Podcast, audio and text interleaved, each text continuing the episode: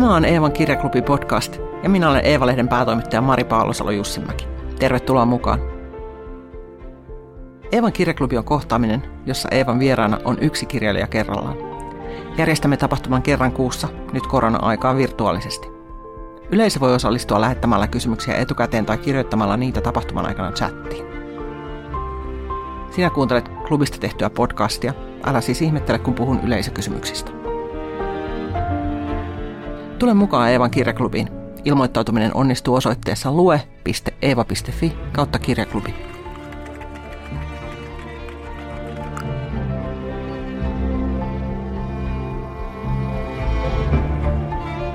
Eevan kahdennentoista kirjaklubin vieras on Meri Valkama, yksi vuoden kaksituhattakaksikymmentäyksi kirjatähdistä. Merin esikoisteos Sinun Margot voitti Helsingin Sanomien esikoiskirjapalkinnon. Se oli arvostelumenestys ja sitä rakastavat lukijatkin.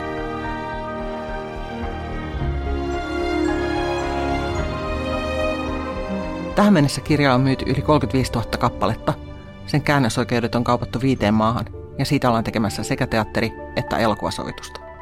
Meri Valkamalla on siis takana aikamoinen vuosi.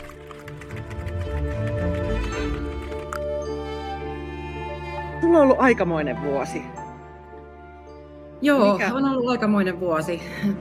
Ehkä vähän pidempäänkin kuin vuosi, mutta tota, erityisesti tämä kulunut puoli vuotta on kyllä ollut aikamoista pyöritystä. Miltä se on tuntunut? No aika monenlaiselta. Siis tietysti niin kuin pääasiassa tosi ihanalta siinä mielessä, että, että kun kirjoittaa erityisesti esikoisromaania, niin ei voi tietää ollenkaan, että mitä sille tapahtuu, huomaako sitä kukaan ja arvostaako sitä kukaan, lukeeko sitä kukaan, ostaako sitä kukaan. Ja, ja tietysti sitten kun kaikki nämä asiat toteutuu, niin onhan se niin kuin ihan, ihan mielettömän niin kuin ihana asia. Mutta tota, sitten tällaisena niin kuin melko introverttina ihmisenä, niin kyllä se niin kuin huomio myös tuntuu silleen raskaalta, että, että kun on kirjoittanut, et, etenkin kun on kirjoittanut ennen sitä julkaisua niin kuin vuoden kirjaa läppärinsä kanssa, jossa niin kuin maakuopan pohjalla yksinään, niin on se niin kuin sit siihen jotenkin sen valokeilan niin kuin keskelle asettuminen niin aika, aikamoista, että ö, välillä on vähän väsynyt. Mikä, onko se joku, mikä on yllättänyt sut tässä ruljanssissa? Kaikki, ihan kaikki. Ei, ei tässä ole niin kuin, että mikään, mitä Margotille on tapahtunut, niin ei ole jotenkin ollut semmoista, mitä mä olisin osannut odottaa, että, että kaikki on ollut jotenkin niin kuin, ihan niin kuin ylimitoitettua ja häkellyttävää. Että, et en, niin kuin, en mä osaa nimetä mitään yksittäistä asiaa, mutta en mä olisi uskonut, että mä neuvottelen vaikka käännösoikeuksista tässä vaiheessa tai niin monen maahan, tai neuvottelisin elokuva- tai tee vee-sarjaoikeuksista tai teatterioikeuksista, ja, ja kaikki, kaikki nämä on niin kuin tapahtunut, että se on, se on ollut tosi hurjaa, niin kuin tämä kokonaisuus on ollut hurja. Joo.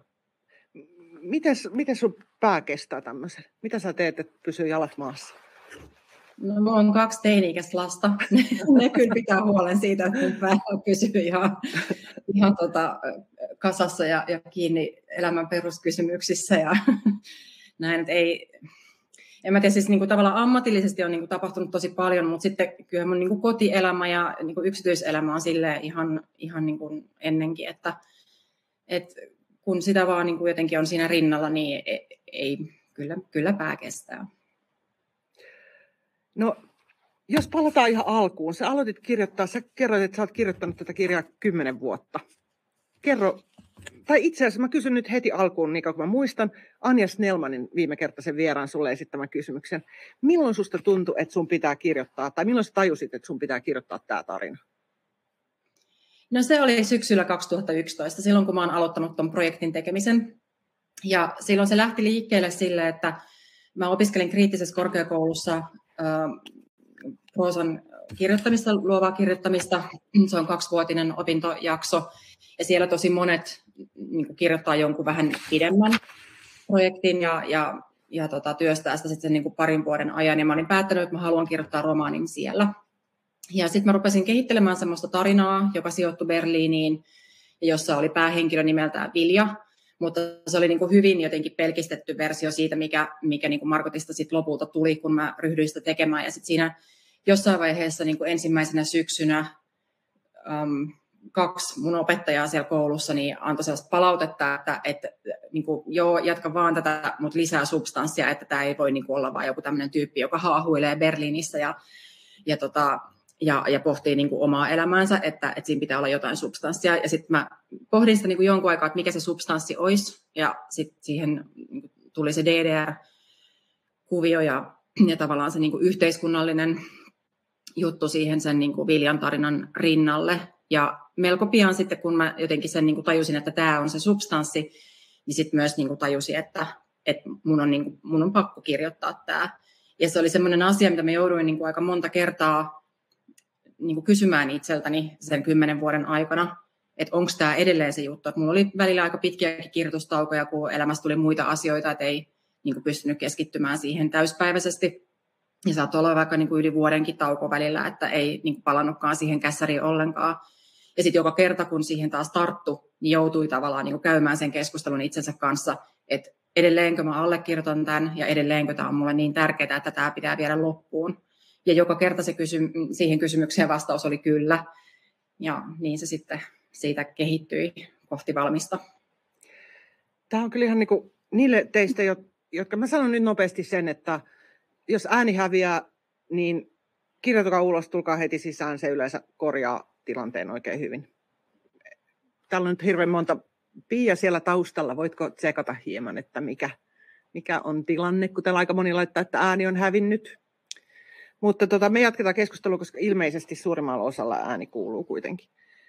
Niin, niin, niin niille teistä, jotka eivät, ette vielä ole lukeneet tätä, niin tässä Sinun Margot-kirjassa on siis tarina lyhyesti niin, että Vilja löytää isänsä kuoltua Tämän, tältä kirjeitä Margot-nimiseltä naiselta ja lähtee, ja sitten hänestä on koko ajan tuntunut, että, että hän ei muista lapsuudesta jotain olennaista, ja hän lähtee Berliiniin selvittämään sitä. Siinä on arvoitus, johon liittyy sitten niinku D D R:n perheen hajoaminen ja D D R:n hajoaminen ja, ja tota, koko se iso kuvio, ja se tekee musta tästä kirjasta niin erityisen, että siinä on niin hienosti menee yksityinen yleinen. Tämä oli nyt tosi yksinkertaistettu, mutta emme halua myöskään spoilata liikaa tota ihmisiltä, jotka vasta saavat siihen tutustua.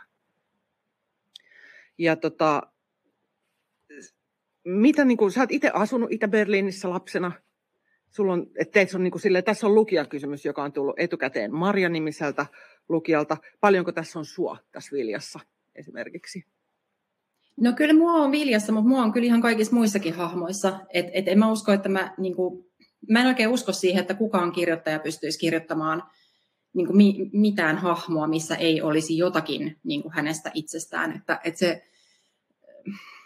että ky- kyllä mä uskon, että, että jotenkin itsensä tavalla tai toisella kirjoittaa niin kuin aina omiin kirjoihinsa. Mutta tämä Viljan tarina ei ole mun tarina, se ei ole autofiktiota se kirja, eikä mulle ei ole tapahtunut niitä asioita, mitä, mitä Viljalle, niin kuin, Viljalle siinä kirjassa tapahtuu. Että, että niin kuin hy, hyvin silleen valikoiden jotain mun muistoja, mä oon silleen ryöstöviljellyt siihen kirjaan ihan suruttaa, että me, meidänkin kotitalossa haisi roskakuilu ja, ja, tota, ja siinä on, voin ehkä spoilaamatta sanoa, että siinä on tarina kissasta, niin siinä on jotakin, mikä pitää paikkaansa, osa siitä tarinasta, ähm, mutta, tota, mutta siis pääsääntöisesti niin, niin ei ole niin kuin missään nimessä, ei ole kyse siitä, että olisin kirjoittanut itsestäni tarinan. Joo. Miten sä tätä kirjoitit? Tässä on niin paljon näitä tasoja ja aikatasoja ja paikkoja ja muuta. Kerro, kerro sun prosessista. Kerro, miten sä teet tätä? No, kun mä, kun mä katson sitä taaksepäin, niin musta tuntuu, että se on ollut sellainen niin kuin hirvittävä kaaos, mistä mä jotenkin olen yrittänyt saada jotain tekstiä aikaan. Ja sitten jollain ihmeen kaupalla onnistunut siinä. Uh, mä, siis mun kirjoittaminen ylipäänsä tuntuu niin kuin musta itsestäni aina niin kuin kaoottiselta. Mä yritän luoda kaikenlaisia niin kuin rakenteita sille tekemiselle ja erilaisia niin kuin jotenkin rutiineja ja kaikkea, mutta sitten aina, aina mä jotenkin leviän sit siinä niin kuin keskellä prosessiin jollain tavalla, että se, uh, et en tiedä, miten strukturoitua se nyt sitten lopulta oli, mutta, mutta mä niin kuin jossain vaiheessa mä kirjoitin niin, että, että mä yritin niin kuin yksi hahmo kerrallaan tavallaan luoda niin kuin sitä tarinaa, mutta sitten kyllä mä aika nopeasti tajusin, että et, et se kirjan rakenne ei, sitä ei niinku pysty jotenkin luomaan onnistuneesti niin, että et sieltä täältä kirjoittaa. Ja sitten varmaan niinku pääasiassa mä kuitenkin sitten tein niin, että että, tota, että luku kerrallaan. Mulla oli hirveän tärkeää siinä kirjassa ja siinä prosessissa se, että, että ne lukujen niin sanotut niin kuin saranakohdat, että ne toimii ja että ne luvut tavallaan niin keskustelee keskenään jollain tavalla. Ja, tota, ja sitten kun mä sen niin kuin jotenkin oivalsin, että, että siihen ainoa tapa on kirjoittaa niin kuin luku kerrallaan ja mennä eteenpäin, niin, niin, tota, niin sitten se niin kuin muotoutui sellaiseksi. Ja mulla oli siinä niin kuin jossain vaiheessa, oli, että siinä kirjassahan on siis ko, niin kuin kolme elementtiä, jotka vaihtelee tuonne kirjeet, jotka Vilja löytää siinä ihan kirjan, kirjan alussa. Ja sitten on se kahdeksankymmentäluvun aikataso ja sitten on se vuodesta kaksituhattayksitoista alkava aikataso. Ja mulla oli siinä vielä yksi niin kuin neljäs elementti jossain vaiheessa, mutta sitten mä totesin kesken sen niin kuin prosessin, että tämä on turha ja romanissa ei pidä olla mitään turhaa elementtiä, että sen pitää niin kuin rakentua vain sellaisista elementeistä, joita ilman se ei selviäisi. Ja sitten se jäi pois siitä. Mihin se sijoittui? Se ei ollut aikataso, se oli sellainen, no mä, mä kutsuin sitä silloin väkivallan välineiksi. Se oli okay. Sellainen, niissä oli siis erilaisia niin kuin kylmään sotaan liittyviä semmoisia niin kuin erilaisia niin kuin teknisiä asioita. Ne oli vähän semmoisia niin kuin faktaiskuja. Luojan kiitos, mä otin sen pois, tämä kuulostaa ihan hirveältä. Mutta sitten oli sellaisia niin kuin esimerkiksi joku ydinase ja sitten siitä jotain niin kuin semmoisia faktoja. Se silloin jos, joskus kymmenen vuotta sitten tuntui musta hyvältä idealta, mutta nyt mä oon kyllä tos, tosi iloinen tätä selittäessä, että se lähti pois. Joo, ehkä, ehkä se on parempi näin. Todellakin. Mutta siinä on hyvin, mun mielestä todella mielenkiintoista se D D R:n arjen kuvaus ja se, miten sä näytät D D R:n hyvin erilaisena kuin mihin me ollaan totuttu lännessä. Ja tämän niin kuin voittajien historian kirjoituksen kautta tavallaan sen mm. näkemään. Mitä, millaista tutkimustyöt sä teit siinä? Miten sä niin kuin etsit sen kontekstin siihen? No mä tein tosi paljon taustatöitä sen kirjan eteen pääasiassa siksi, että mä halusin, mä tavallaan niin kuin tiesin alusta lähtien, mitä mä haluan väittää. Just on, että, että voittajien kirjoittama historia ei ole koko totuus. Ja sen, sen väitteen tueksi tietysti tarvitsi niin kuin aika paljon niin kuin todisteita taakseen, ja, ja mä halusin, että se jotenkin niin kuin perustuu johonkin, mitä mä voin sitten puolustaa. Ja mä luin tosi paljon D D R:n liittyvää kirjallisuutta, paljon erilaisia tietokirjoja, kaiken varmaan mitä on suomeksi käännetty, proosa. Katoin tosi paljon erilaisia T V-sarjoja, kaikki D D R:ään liittyvät leffat. Juttelin tosi paljon entisten D D R-läisten kanssa. Mulla on perhetuttuja jonkun verran siellä ja, ja ystäviä, joiden kanssa on käynyt niin kuin lukemattomia keskusteluja. Ja, ja, tota, ja sitten ehkä se niin kuin kaikista olennaisin taustatyö oli, oli sit se, että mä kahlasin tosi paljon läpi vanhoja tiedonantajia ja vanhoja kansanuutisia, jotenkin ymmärtääkseni sitä niin kuin maailmankuvaa sieltä kylmän sodan ajalta. Ja tota, näistä se niin kuin pääasiassa rakentui. Sitten mä opiskelin kaksituhattaviisitoista kaksituhattakuusitoista vuoden tai lukuvuoden Berliinissä äh, Hesarin säätiön stipendiaattina ja, ja tein siellä niin kuin tutkimusta D D R:ssä työskennelleisiin toimittajiin liittyen. Ja se oli sit, niin kuin, mä en ollut siellä niin kuin sen kirjan takia, mutta se, se vuosi hyödytti niin kuin tosi paljon myös sitä kässäriä ja, ja tota, ja siitä, siitä jäi niin kuin käteen paljon semmoista, mikä, mikä sitten niin kuin auttoi sen kirjan tekemisessä. Pari yleisökysymystä tähän joukkoon. Annu sanoi, että kirjassa on paljon nimisymboliikkaa. Onko Viljalla jokin symbolinen merkitys sen päähenkilön nimellä? On, mutta mä en ole varma, haluanko mä paljastaa sitä, jos yleisössä on ihmisiä, jotka ei ole lukenut kirjaa, kun se vähän niin kuin paljastetaan siellä ähm, kirjassa. Vastaan, että on, siinä on symboliikkaa, mutta selvii kirjasta minkälaista.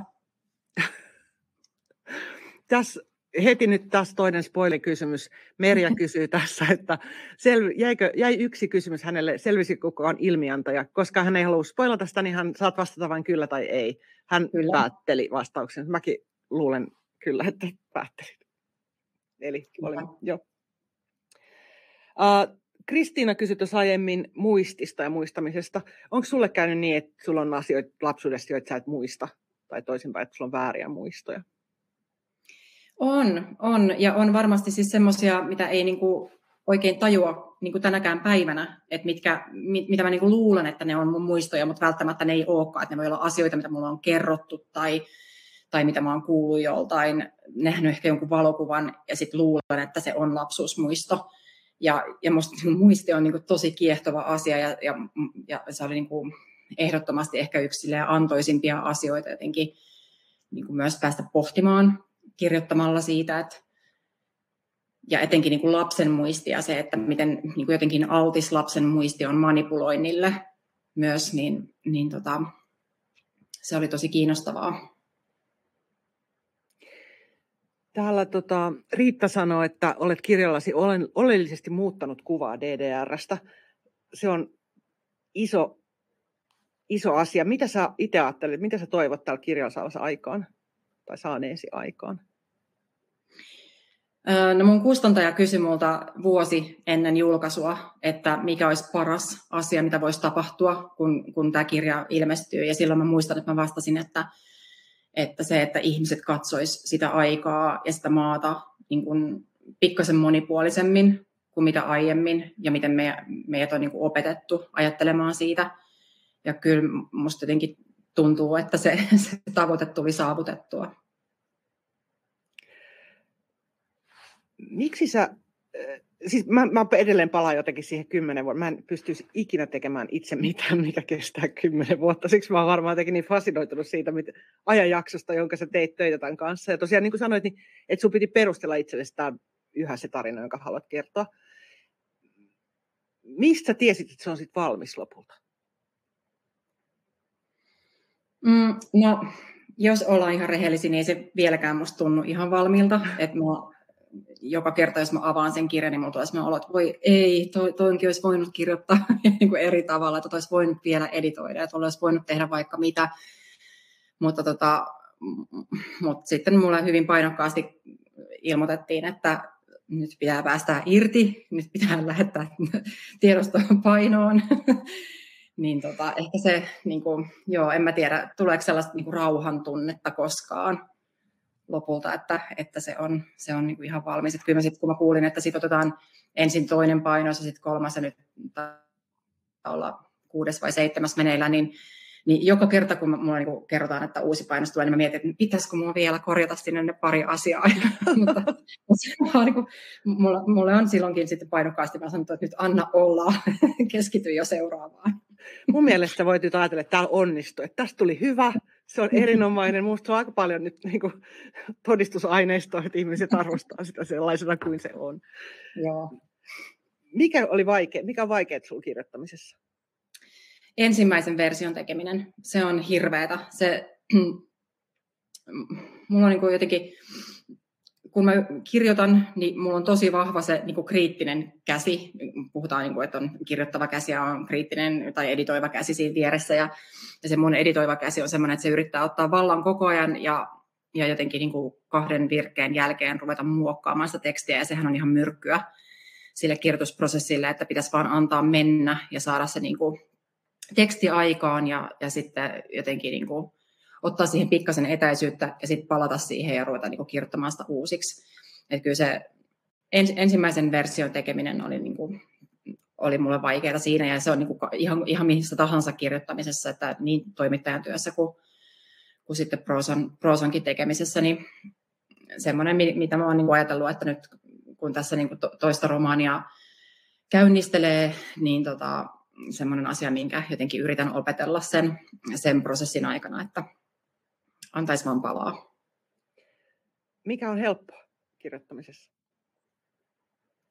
Ei mikään. ei, ei mun mielestä kirjoittamisessa ole mitään helppoa.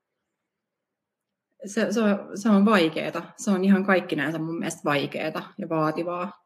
Miksi sä teet sitä?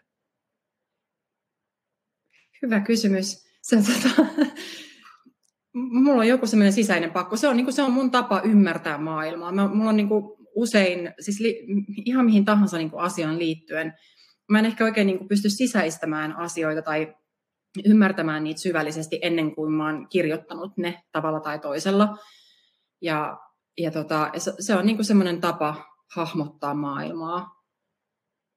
Ja sitten kun sen saa niin kuin tehtyä ja saa sen valmiiksi sen tekstin, niin, niin, tota, niin kyllä se sitten on niin kuin aina palkitsevaa.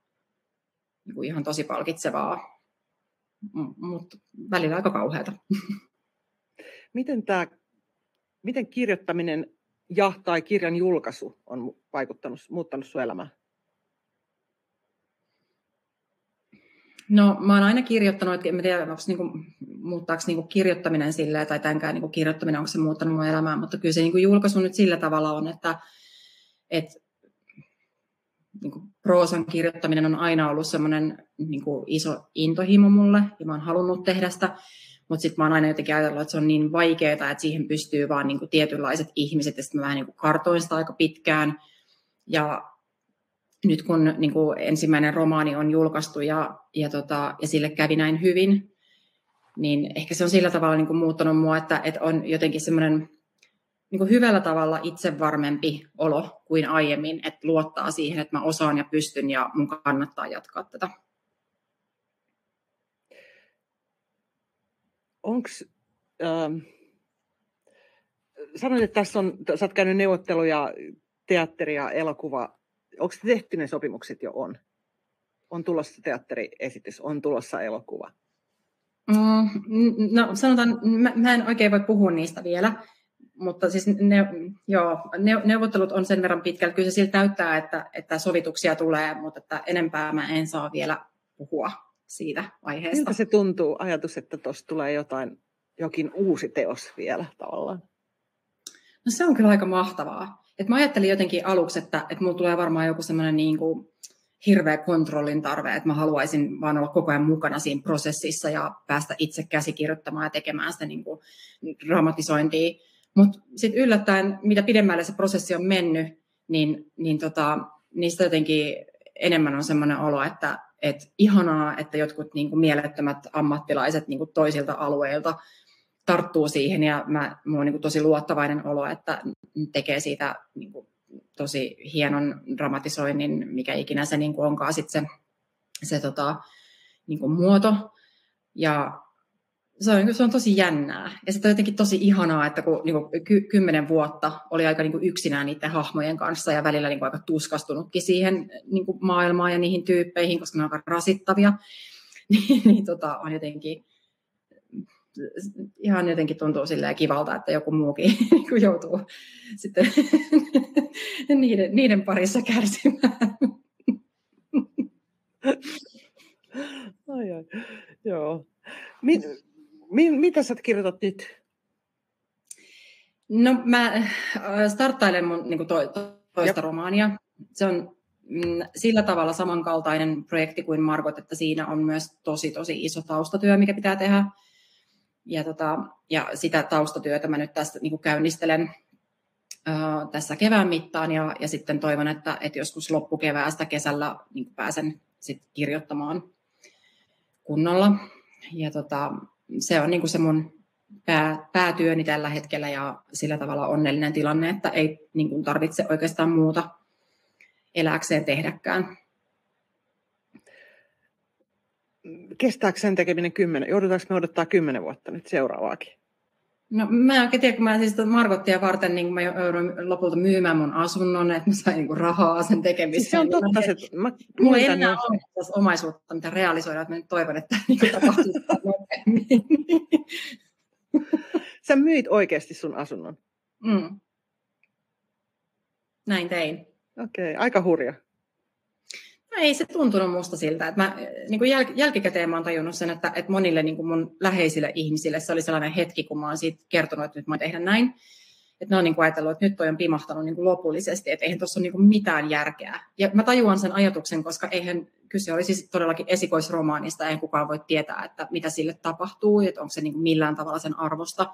Mm. Mutta se kirja oli vaan mulle niin tärkeä, että mun oli se pakko saada tehtyä. Ja sitten silloin äh, mä kirjoitin... tuon tota, kustannussopimuksen ensimmäisenä koronakeväänä.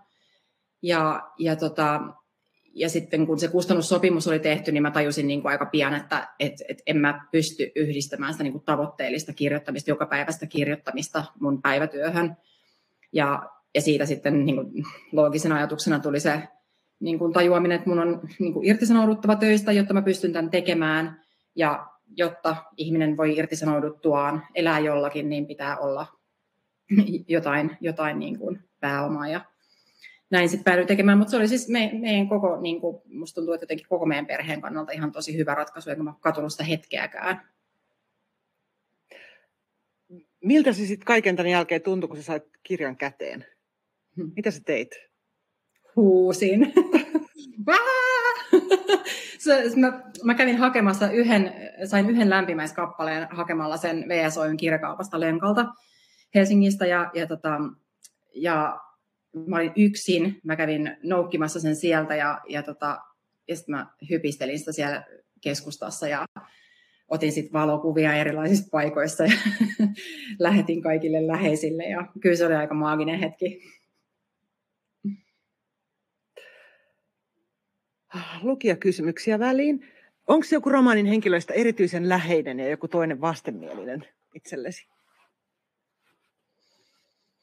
Mm, mä jotenkin koen ehkä kaikki ne henkilöt jollain tavalla aika läheiseksi. Ketään en mitenkään niin kuin kauhean vastenmielisiksi. Mä pyrin rakentamaan semmoisia hahmoja, jotka ei niin kuin välttämättä tee oikeita ratkaisuja elämässään, mutta voisi silti olla jotenkin samaistuttavia ja, ja silti toimia jotenkin sellaisella tavalla, että, että, tota, että lukija niitä niin kuin pystyy jotenkin ymmärtämään siis siitä huolimatta, että, että ne niin kuin, mitä ikinä niin kuin sitten tekikään elämässään, hyviä ja huonoja ratkaisuja. Ja Kyllä, kyllä mä niin kuin välillä olin tosi tuskastunut joihinkin niistä tyypeistä ja, ja oli välillä niin kuin suuri houkutus jotenkin viedä niitä eri suuntaan ja pistää niitä tekemään niin, kuin niin sanottuja oikeita ratkaisuja mutta tota, tai selviämään paremmin jostain niin kuin elämänsä käänteistä. Mutta että sit se tarina oli se, mikä se oli ja va- vaati sitten niin kuin hahmoiltaan sitä, mitä siinä kirjassa sitten tapahtui, että että semmoiseksi ne sitten muotoutuu, mutta en mä, mä en niinku oikein pysty nimeämään yhtä yksittäistä tyyppiä, joka olisi ollut jotenkin niinku läheisempi kuin joku toinen. Mutta sitten mulla oli sellainen niinku maaginen kokemus jossain vaiheessa. Mä aika paljon kirjoitin sitä kirjaa Berliinissä. Pidin semmoisia omia kirjoitusretriittejäni siellä. Ja tota, välillä kun mä istuin jossain junassa tai, tai tota metrossa, niin mulla oli niinku, ja mä, jos mä olin niinku tosi jotenkin syvällä jossain kohdassa sitä kirjaa, niin mun tuli semmoinen niin kuin jotenkin olo, että joku niistä hahmoista istuu siinä niin kuin vieressä junassa esimerkiksi. Että niistä tuli niin kuin jotenkin tosi eläviä mulle ja, ja kuin, niin kuin oikeita henkilöitä.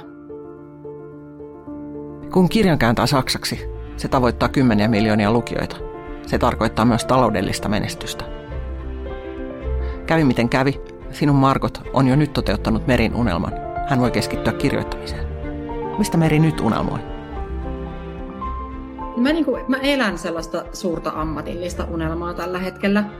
Et en mä, mä niin kuin, mulla on paljon niin kuin sellaisia pieniä haaveita, ehkä suurempiakin haaveita, mitkä liittyy sitten niin kuin yksityiselämään enemmänkin. Mutta se, mitä mä ammatillisesti haluan tehdä ja mitä mieluiten teen, niin sitä mä teen tällä hetkellä. Että, et, ja, ja sen niin kuin edellytykset on tällä hetkellä jotenkin olemassa.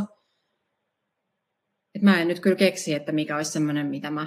minkä takia myisin asunnon. Milloin, sä oot myös, puhuttiin tuossa, että kun sosiaali- ja terveyslautakunta käsittelee nyt sotea, se vie sulta tosi paljon aikaa. Millaisia sun päivät on? Millaisia, millaisia on kirjailija Valkaman päivät? Ja valtuutettu no, Valkaman päivät? No mä yritän rytmittää mun päiviä silleen, että, että silloin kun mä teen kaupunkipolitiikka-asioita, niin silloin mä tekisin vain niitä, että mä yritän jotenkin keskittää mun huomioon niin kuin aina jotenkin yhteen asiaan kerrallaan ja, ja se onkin niin kuin mulle ehdottomasti toimivin tapa tehdä, että silloin kun on vaikka lautakunnan kokous tulossa ja, ja siihen pitää valmistautua ja perehtyä, meidän esityslistat on liitteineen usein satoja sivuja, niin, niin se vaatii kyllä sitten ihan niin kuin omaa keskittymistään. Ja sitten taas kun, kun niin kuin tekee kirjaan liittyviä asioita, niin, niin sit yrittää jotenkin pyhittää sen ajan sille.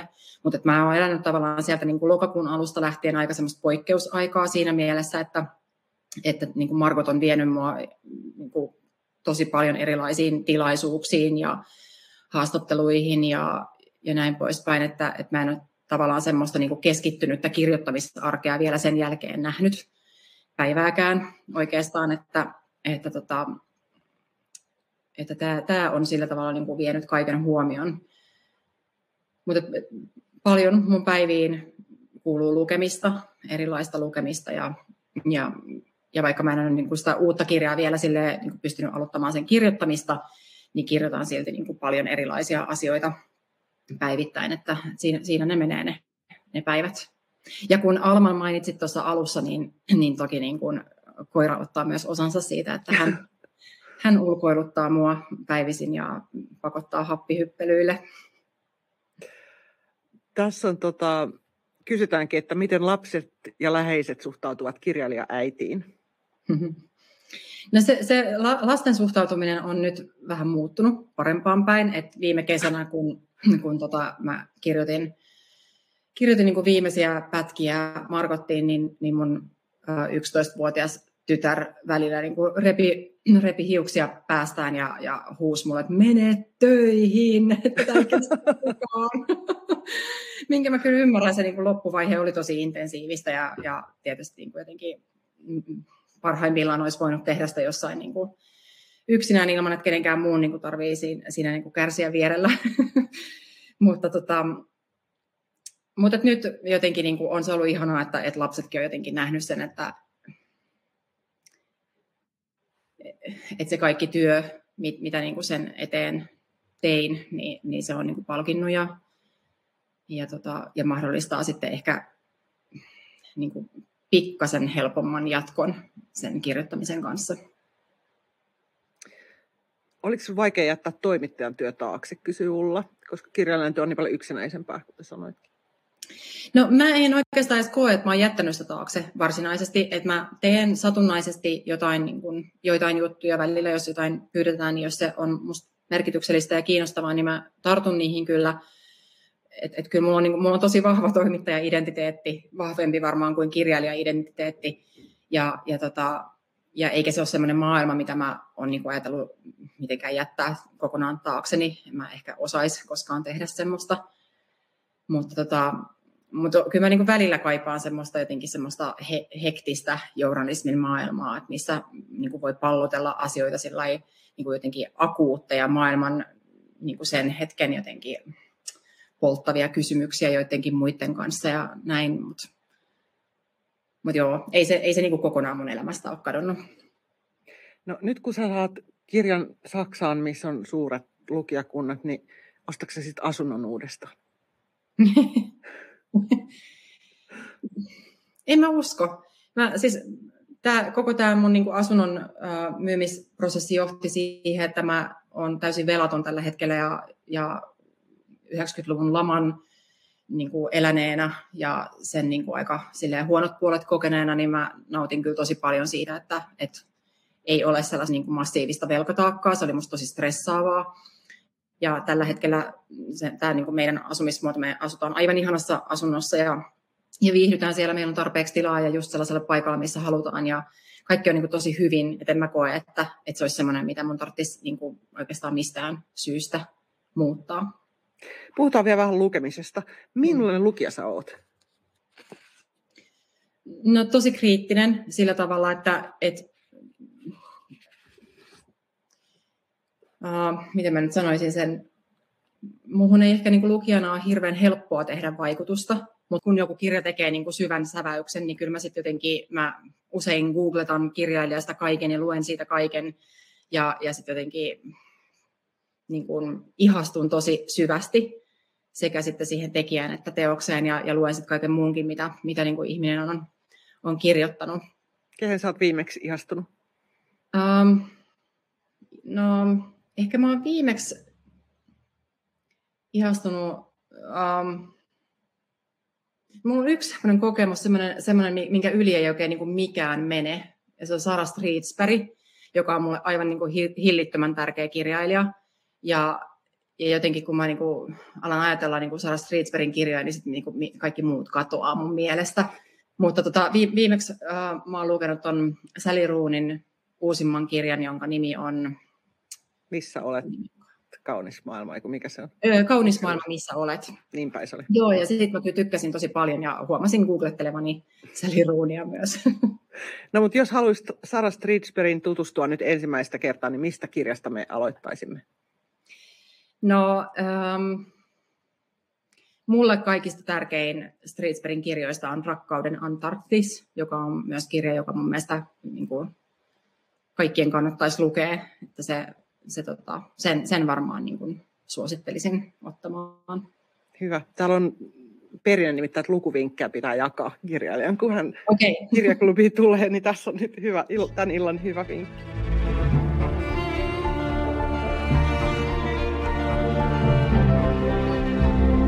Jokainen Eevan kirjaklubi päättyy kahteenkymmeneen kysymykseen. Kysymykset pohjautuvat osittain kirjailija Marcel Proustin suosituksi tekemään seurapeliin, jonka sanotaan paljastavan ihmisen todellisen luonteen.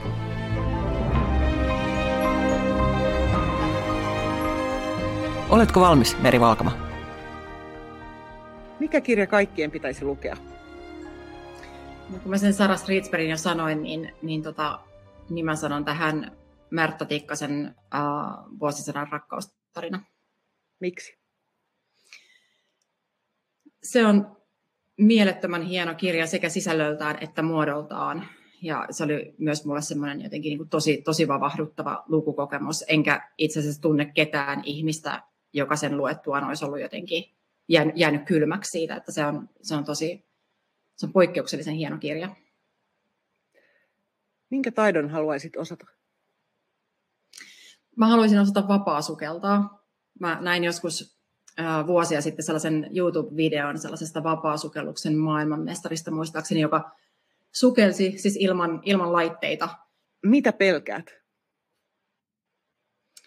No, mä pelkään tosi paljon sitä, että me ei, on ehkä jopa semmoinen vähän niin kuin apokalyptinen pelko siitä, että me ei ihmiskuntana opita historiasta, vaan toistetaan sitä kerta toisensa jälkeen. Ja tämä on ehkä ollut semmoinen tässä viime viikkoina kanssa aika, aika niin kuin pinnalla oleva tunne, kun, kun maailman politiikan uutisia seuraa. Mihin tuhlaat? Kirjoihin. Mitä sä olet viimeksi? Mä tilasin tota, just viime viik- viikonloppuna neljä kirjaa, jotka liittyy mun, mun tota tulevaan romaaniin niin kuin ta- tausta, tausta-aineistoksi. Ja, ja tota, käsittelee niin kuin Eurooppaa eri, eri kantilta. Ja Mä, mä rakastan käydä kirjastossa. Musta on ihanaa, että meillä on kirjastojärjestelmä ja se on niin kuin paras julkinen palvelu ikinä. Mutta musta on jotenkin myös tosi ihanaa, että, että on semmoinen niin kuin iso, iso käsikirjasto kotona ja on semmoisia kirjoja, joihin voi palata silloin, kun haluaa. Ja, ja, tota, ja sit mun mielestä myös kirjat on niin kuin kaunein mahdollinen sisustuselementti. Niin. Millä perusteella sä järjestät kirjahyllyn? Mulla on ne vähän silleen, no tällä hetkellä mä oon muuttanut siis just viime, viime syksynä ja mun kirjahylly on vähän kaauksessa, mutta mulla on tietokirjallisuus löyhästi niin kuin omassa paikassaan, runot omassa paikassaan ja, ja, tota, ja sitten niin kuin romaanikirjallisuus omassa paikassaan ja ne on sitten vähän mun niin kuin omien mieltymysten mukaan sitten sinne lajiteltu. Joo. Mikä on lempiäänesi? Uh, mun, mun lempiääni on se, kun meidän uh, kesämajan kattoon, huopakattoon ropisee sade. Se on ihana ääni. Millaisessa tilanteessa valehtelet? Uh, liian usein lapsille sellaisessa tilanteessa, jossa niillä on joku niin kun, murhe tai... tai tota, niitä painaa jopa asiaa ja sitten sanon, että kaikki järjestyy. Mä en usko siihen itse, että kaikki aina järjestyy, niinhän ei aina tapahdu, mutta se jotenkin tuntuu siltä, että, että lapselle pitää niin sanoa ja toivoa pitää pitää yllä. Kuka on muuttanut elämäsi? Mun almakoira, täysin. Kerro voisi montakin niin kuin, hahmoa mun elämästä, lapset ja puoliset ja kaikki, mutta, tota, mutta almakoira on rescue-koira Espanjasta ja Ja se niin kuin kyllä pisti mun elämän aika uusiksi. Se on ihan jotenkin, se on mun ensimmäinen koira. Ja mä en ollut, jos, niin kuin ennen Almaa mä en ollut koskaan oikein tajunnut sitä sanontaa, että, että koira on ihmisen paras ystävä. Mutta se on, se ko, koiran ehdoton rakkaus on jotain ihan mieletöntä. Ja se on kyllä jotenkin niin kuin semmoinen hahmo, joka on mullistanut paljon. Mitä sanaa tai lausetta käytät liikaa? Mä en voi sanoa, koska se on kirosana. Voit, me en saa kiroilla. Ei, mä, en, mä, en mä kehtaa liikaa yleensä. Jos voisit muuttaa yhden asian itsessäsi, mikä se olisi? No sellaisen taipumuksen melankoliaan ja ahdistumiseen ihan niin kuin typeristä asioista. Et jos voisi ottaa asioita joskus vähän kevyemmin, niin se olisi, se olisi mahtavaa. Onko sä keksinyt jonkun keinon, joka auttaa sua siinä? En. Jos jollain on keino, niin kertokaa. Musta koira usein auttaa siinä. No joo, totta, koira auttaa. Mutta jos pitäisi niinku itsestään niin sisältä löytää joku keino, niin ne on vielä hakusessa. Mitä pidät suurimpana saavutuksenasi? No, ammatillisesti varmaankin Margottia. Ja henkilökohtaisessa elämässä ehkä sitä, että on saanut pidettyä kaksi lasta elossa niinkin pitkään kuin he ovat olleet olemassa. Mikä on arvokkain omaisuutesi? Öm, no mulla ei ole kauheasti mitään arvo, arvo-omaisuutta, mutta mulla on yksi sellainen taulu, jonka yksi mun ystävä on tehnyt, joka on mulle tosi tärkeä esine. Ja se on myös melko arvokas ja, ja tota, makselin sitä muutaman vuoden osamaksulla ystävälleni ja, ja tota, se, se on varmaan mun arvokkain esine. Mitä se esittää? Se on valokuva. Valokuva semmoisesta katunäkymästä, missä sataa. Se on tosi hieno. Sopii melankoliselle ihmiselle myös. No, joo, kyllä, totta. Jos voisit olla joku muu yhden päivän ajan, kuka olisit? Mä olisin Rosa Luxemburg. Kerro lisää. Liittyy toki Saksan historiaan. Joo, liittyy Saksan historiaan ja, ja liittyy ähm, semmoiseen ajanjaksoon maailman historiassa, joka musta on kiehtova. Liittyy niin kuin maailman sotien väliseen aikaan ja, ja, tota, ja maailman politiikkaan. Ja hän oli niin kuin tosi, tosi kiehtova hahmo, joka, joka tota, ehkä niin kuin Suomessa aika silleen tuntematon monelle. Kaikki varmaan niin kuin tunnistaa nimen, mutta kuka pystyisi lopulta kertomaan hänestä kauhean paljon, niin ei, en usko, että ihan välttämättä hirveän moni. Miksi juuri hänet siis tästä aikakaudesta? Mm. Se, se liittyy vähän mun, mun tulevaan romaaniin. Ähm. Hänessä on niinku, hän oli siis semmoinen niinku tulenpalava puhuja ja todella, todella taitava kirjoittaja. Ja se oli sellainen tyyppi, joka veti salit täyteen ympäri Euroopan aikana ennen niin kuin mitään joukkotiedotusvälineitä, tai, tai no oli to, toki joukkotiedotusvälineitä, lehtiä, mutta esimerkiksi mitään niin kuin sosiaalista mediaa tietenkään sata vuotta sitten. Ja, ja hän oli siis niin, niin suosittu puhuja ja niin, niin kuin karismaattinen hahmo, että et, et kaikki niin kuin, paikat, missä hän esiintyi, oli täynnä ja, ja tota, oven ulkopuolella oli pitkät jonot ja ihmiset hakkas ovea, että ne päästettäisiin sisään sinne kuulemaan. Ja, se on musta ihan mieletöntä. Mä oon nähnyt tota yhden elokuvan Rosa Luxemburgista, joka, joka vähän valottaa sitä, sitä, tota, sitä ajanjaksoa myös, myös tota hänen elämästään ja viimeisiä vuosia. Hän siis kuoli vuonna yhdeksäntoista yhdeksäntoista ja se on vaan niin kuin tosi tosi kiehtova, kiehtova hahmo. Mitä toivot, että sinusta muistetaan kuolemasi jälkeen? No musta olisi ihanaa, jos musta muistettaisiin joku semmoinen niin kuin inhimillisyys tai joku kyky empatiaan tai joku semmoinen niin kuin lämmin asia, koska silloin mä olisin elänyt niin kuin mä haluan elää. Mikä on paras tekemäsi päätös? Myydä asunto ja kirjoittaa kirja.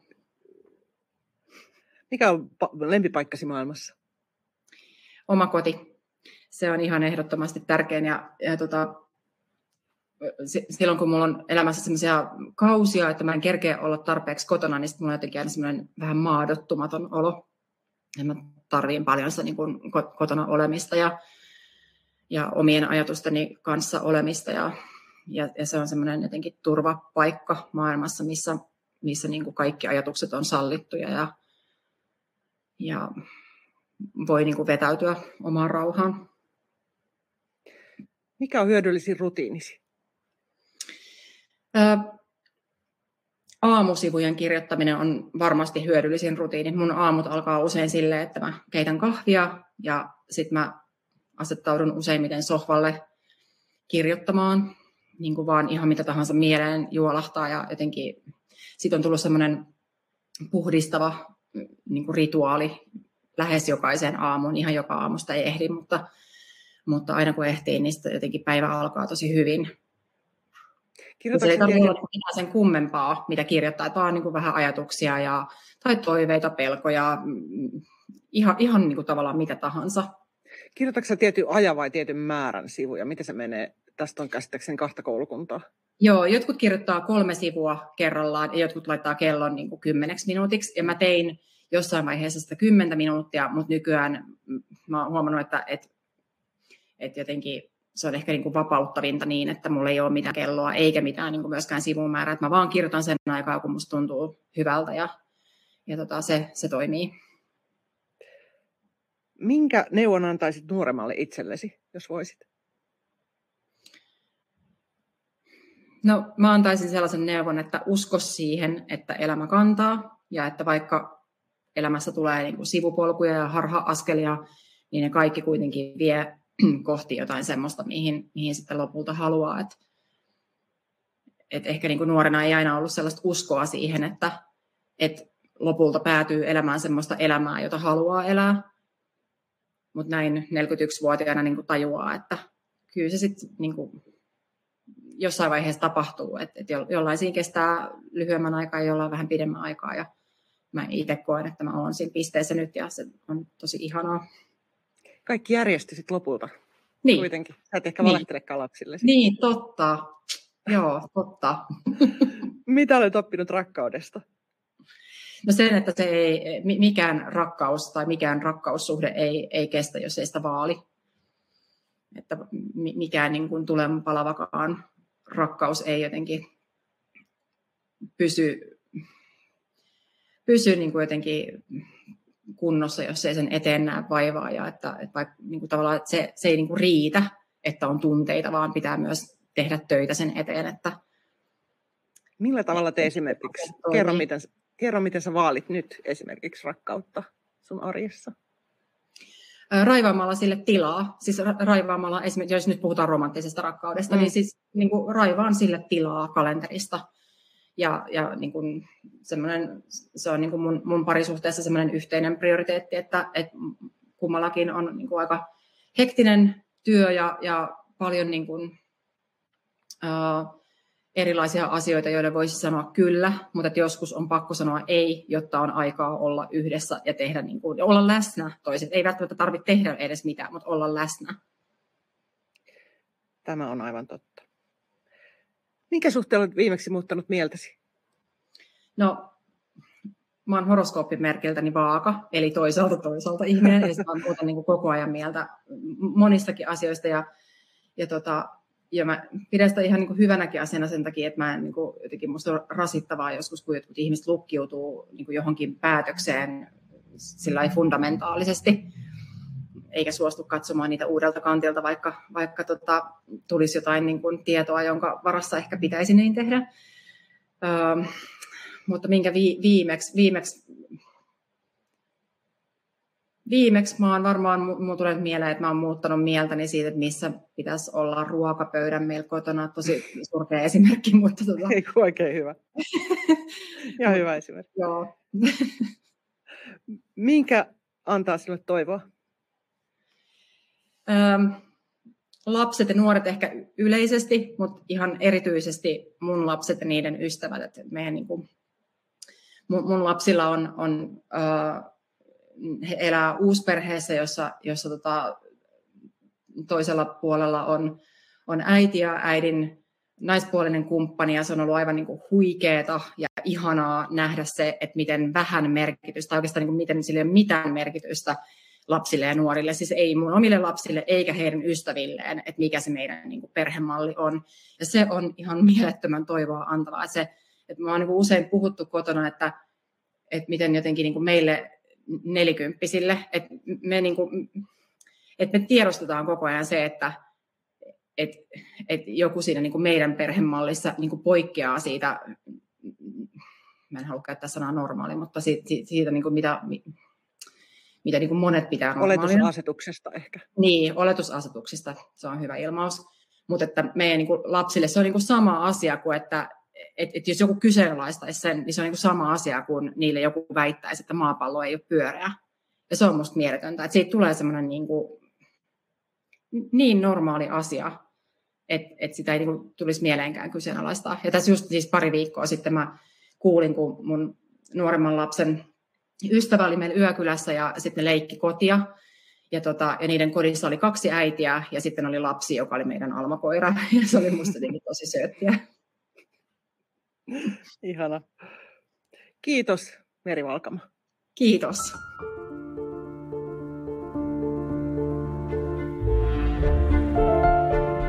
Miltä Eevan kirjaklubi kuulosti? Jos tykkäsit, kerro kaverillekin. Maaliskuussa klubin vieraaksi saapuu Finlandia-voittaja Jukka Viikilä. Ilmoittautua voi ihan viime metreille asti. Lue lisää osoitteesta lue piste eeva piste fi kautta kirjaklubi ja seuraa Eevaa Facebookissa ja Instagramissa. Ensi kertaan.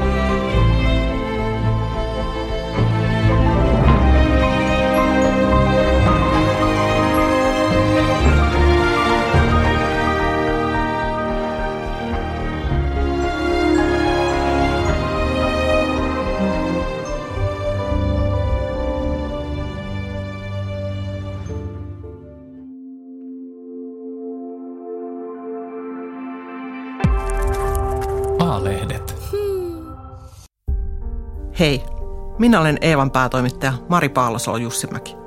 Tämän podcastin lisäksi Eeva on paljon muutakin. Eeva-lehden sivuilla kohtaat joka vuosi yli sata kuusikymmentä rohkeaa ihmistä. Toivon, että tilaat Eevan ja tulet mukaan. Kurkkaa hyvä tarjous osoitteesta lue piste eeva piste fi kautta tutustu.